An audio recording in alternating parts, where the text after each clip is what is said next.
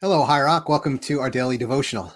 We're continuing with our walk through the book of Isaiah, and today we are in chapter 8, 38, where Hezekiah experiences a personal low moment after this spiritual high of the previous chapter. So we are in chapter 38, various verses where we read this. About that time, Hezekiah became deathly ill, and the prophet Isaiah, son of Amos, went to visit him. He gave the king this message This is what the Lord says Set your affairs in order, for you are going to die. You will not recover from this illness. When Hezekiah heard this, he turned his face to the wall and prayed to the Lord. Remember, O Lord, how I have always been faithful to you and have served you single mindedly, always doing what pleases you. Then he broke down and wept bitterly. Then this message came to Isaiah from the Lord Go back to Hezekiah and tell him, This is what the Lord, the God of your ancestor David, says I have heard your prayer and seen your tears. I will add 15 years to your life, and I will rescue you and this city from the king of Assyria. Yes, I will defend this city. And this is the sign from the Lord to prove that he will do as he promised. I will cause the sun's shadow to move 10 steps backward on the sundial of Ahaz. So the shadow on the sundial moved backward 10 steps. When Hezekiah was well again, he wrote this poem I said, In the prime of my life, must I now enter the, pa- the place of the dead? Am I to be robbed of the rest of my ears? Years, I said. Never again will I see the Lord God while still in the land of the living. Never again will I see my friends or be with those who live in this world. But what could I say? For he himself sent this sickness. Now I will walk humbly throughout my years because of this anguish I have felt. Lord, your discipline is good, for it leads to life and health. You restore my health and allow me to live. Yes, this anguish was good for me, for you have rescued me from death and forgiven all my sins. For the dead cannot praise you, they cannot raise their voices in praise. Those who go down to the grave can no longer hope in your faithfulness. Only the living can praise you as I do today. Each generation tells of your faithfulness to the next. Think of it. The Lord is ready to heal me.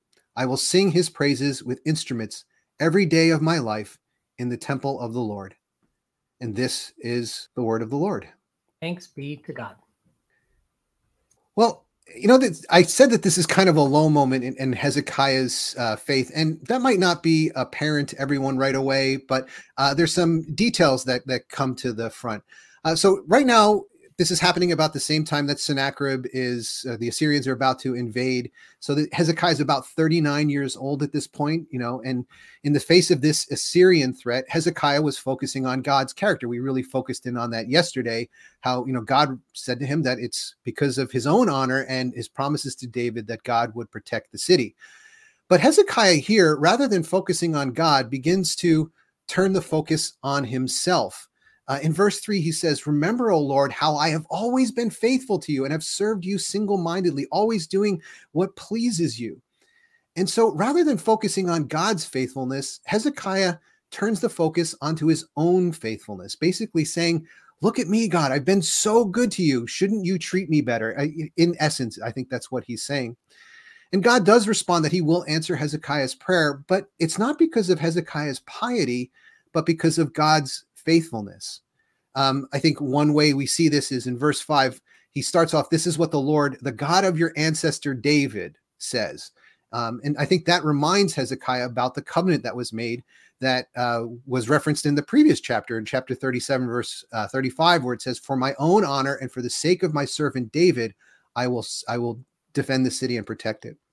Also, the parallel account in Second King Kings adds this additional um, uh, wording to uh, God's response. It says in Second Kings 20, verse 6, I will add 15 years to your life, and I will deliver you in this city from the hand of the king of Assyria. I will defend this city for my sake and for the sake of my servant David. So, you know, it leads you to wonder why does Hezekiah not appeal to God again on his original basis rather than this kind of spiritual bargaining and apparently there was a correction that needed to happen in in hezekiah's relationship with god which i think is what hezekiah is hinting at in verse 15 and following where he says you know uh, but what could i say? For he himself sent this sickness. And in verse 16 lord your discipline is good for it leads to life and health.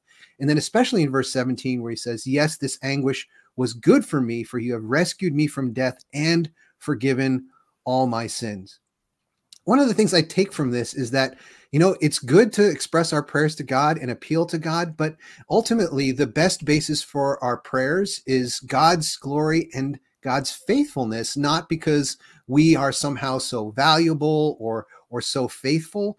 In the end, it's about God. It's not about us. You know, like I have a friend, a lot of people have said this, but I've heard this more than my fair share, maybe, is that, you know, it's not about you. It's just not about you. And I have a habit of often making things about me. And Hezekiah, I think, was making it about him in this moment.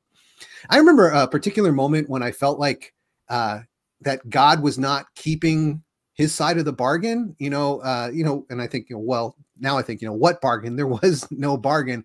I have nothing to offer. I have nothing to that God needs, and anything I have in the first place is what God has already given me. But somehow I came under this impression that that my faithfulness, uh, you know, that had somehow created an obligation on God's part uh, but God, you know, gives promises based on the covenants that He's made with humanity, you know, through people like Abraham and like David and like Mary. And if my identity is truly rooted in that as a, as a child of God, part of this family of God, as a citizen of the people of God, then that's where I think my prayer should focus. But if I think that I'm like special in some kind of unique way, then I, I think I face the same temptation where I become subtly proud, like Hezekiah, I think was proud here uh, or maybe even sometimes not so subtly proud, and think that God owes me something uh, for something that I've done. And really, this is kind of a, a kind of bargaining, and maybe you know even more crassly, a kind of a attempt to manipulate God.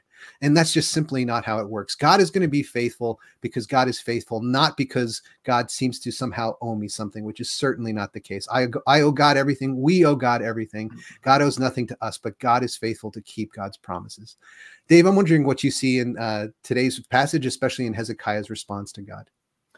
Well, I think first it's just an interesting thing that in the beginning, uh, basically he's God's saying, "Hey, you're going to die. Uh, this is it." Uh, but then, only just a couple of verses later, uh, the Lord says, "Go back to Hezekiah and tell him, uh, I've heard your prayer. I've seen your tears. I'll add 15 years to your life. Like, actually, you're not going to die." and and i think this creates some questions for people like hold it did god change his mind like what happened there um, and i think the answer is yes god changed his mind in the sense uh, you, how do we make sense of that in life it says you know god never changes and and so like how do we hold those two realities together it's because god never changes that he sometimes changes or appears at least to change his mind in this sense God's values are always the same, and therefore his responses to different situations are going to look different because those values are always the same. Uh, in Jeremiah 26, I think is the best example where God explains just very explicitly if at any time I promise disaster on a city, but then they repent and they actually start, you know, they, they kind of like they turn and they stop doing those things. He's saying, This is what's going to happen to you. This is the direction you're headed. But if if then they turn, he says, I'll relent. I'm not going to send that disaster. I'll send blessing instead. If, however, I promise blessing on some place because he's saying, hey, here's what here's what I'm seeing. Here's what you're doing. Fantastic. This is going to lead you to life, and I'm going to use you in this way. But then they kind of get haughty or self-centered or who knows whatever, and they start to turn. Well, he says, then I'm not going to give them that blessing. I'm in fact going to give them disaster. It's because God is actually unchanging in those in his core values that then as we change, God is going to end up responding by being on different sides. And I also say, and this, you know, I've mentioned this before on on this particular podcast that, uh, you know, I one of my favorite Bible passages, right? I know I have a lot, but one of them for sure, definitely a one of the one of the my favorite favorites um, is from uh, from Hebrews chapter twelve. It's that whole section on God disciplining us for our good right? Do not make light of the Lord's discipline, my son. Uh, and this whole long section, right? Endure hardship as discipline, for the Lord disciplines those that he loves. Uh, but then it ends up with um, verse 11. He says, um, uh, No discipline is pleasant at the time, it's painful. Later on, however, it produces a harvest of righteousness and peace for those who are trained by it. And I think, what else do I want more than righteousness and peace. I mean, that just seems like that's the whole package. And this is how God gets me there. How God gets me there is not just another blessing, another blessing, another blessing, another encouragement. No, sometimes it's discipline. Sometimes it's hardship. And those things are not pleasant. And I think when we're experiencing God's discipline, it is easy to get discouraged. The God will will discipline us in order to heal us right? There's so many examples of this that are different metaphors, right? It's the pruning shears uh, that allow the, the plant to actually uh, bloom even more vibrantly. It's the the fire that burns away the dross so the gold is even more brilliant. Uh, you know, it's it's the, this pattern that God keeps on referring to again and again and again. And this is what Hezekiah had found. Uh, you already referenced it earlier, uh, starting in verse 16. Lord, your discipline is good, for it leads to life and health. A very good friend of mine right now is in a place where he is needing some discipline. And and I, I, think that you know there, there can be this sense of heaviness and and just sadness and fear i think associated with all of that. Uh, as a pastor i've just i've been on this journey with so many people so many times that actually for me i feel like oh no hold on i know this story this is a dark chapter in a bright story. Right? That, that this actually is where healing happens. This is where transformation can happen. This is where we can come out not just back to where we were, but in fact, kind of restored to what we could have never been before. Right? It's it's greater flourishing and fuller life. And and I think the way that we go through discipline is what makes the difference. Right? This is just part of the way that God keeps growing us. But here's the trick in that darkness, we just have to feel around for God. And I always say, just because you can't see God in that moment does not mean that God can't see you. And God will meet us in that darkness. We just wait a little bit. We look around. We've got to be looking. If we look around, God will meet us in that darkness and then lead us. Just we won't be able to see the whole journey. We'll be able to see the next step and the next step. And if we can just take the faithful steps, one after the next, following the Lord, we will end up in green pastures and still waters. And I think that's the promise of the Christian life. And that's exactly what Hezekiah is experiencing here that this, this, you know, sickness was God's gift, right? This discipline was actually healing. And I think so long as we can have that eye to look for God instead of away from God when we're experiencing discipline and pain, we ourselves can experience healing and new life. Hmm. And it's so true. And I have to say that some of the periods of most significant growth in my life um, and healing have happened because of those dark times. At, at the same time, I so much do not want to go through those again that I really take in the good times, I take more seriously now uh, my spiritual health to make sure that I, you know, I want to live my life in such a way that I need as little of the Lord's discipline as possible. So my youth pastor was Paul Borthwick. Some of you know him. Uh, he's just a wonderful, what a what an incredible pastor he is. And uh, but back in those days, he used to say, if this is the price of spiritual depth, I choose superficiality. and I think all of us have had that same feeling from time to time. Yeah, I know. In the long run, we want the depth, but at the moment, oh, it can be pretty tough. Hmm. Well, I think we're going to need the Spirit of God through this. So I'm going to pray for us to that end. Our good and gracious God, we thank you that even when everything else seems up in the air and we're not sure which way is up and down, Lord, that we can have confidence that you love us and that in all things you work for the good of those who love you. And Lord, I thank you that yeah, you can be with us in those moments, that you are with us in those moments, even when we can't see. But Lord, for those uh, who may be going through such times right now, I pray that through other people and through your spirit, they might see and feel and experience your presence with them.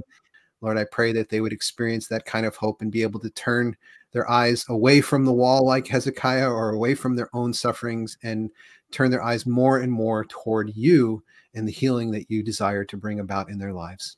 In Jesus' name we pray. Amen. Amen. Friends, we're so glad you've joined us again this week. We look forward to seeing you on Sunday as we open God's word and worship together. And then we'll be right back here on Monday to continue studying Isaiah.